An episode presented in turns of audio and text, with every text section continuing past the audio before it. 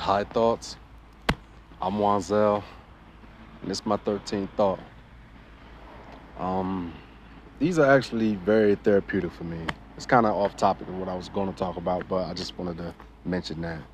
Um, so I've been meditating a lot lately, uh, really trying to get into it, of just sitting still and letting your thoughts go.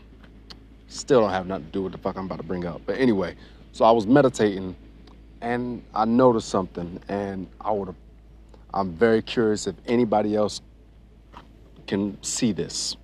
Right? So after I was meditating, eyes closed, I look up at the sky. I'm outside, and I'm curious if anybody else can see this. If you look up at the blue sky, it has to be a blue sky. It can't be cloudy. It has to be a blue sky, any part of the blue sky.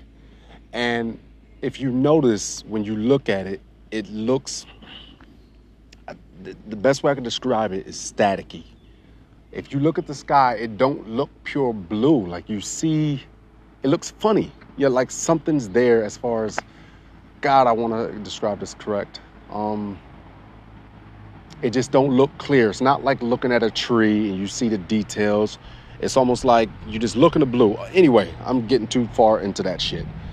If you look at the sky and it looks staticky, right? It looks it looks weird. If you keep fucking looking, what you will notice is amazing. You'll notice it's like little, a bunch of little lights. Uh, maybe that's not the right word. You'll see it's a bunch of little lights moving in patterns I cannot describe this. You have to see it yourself.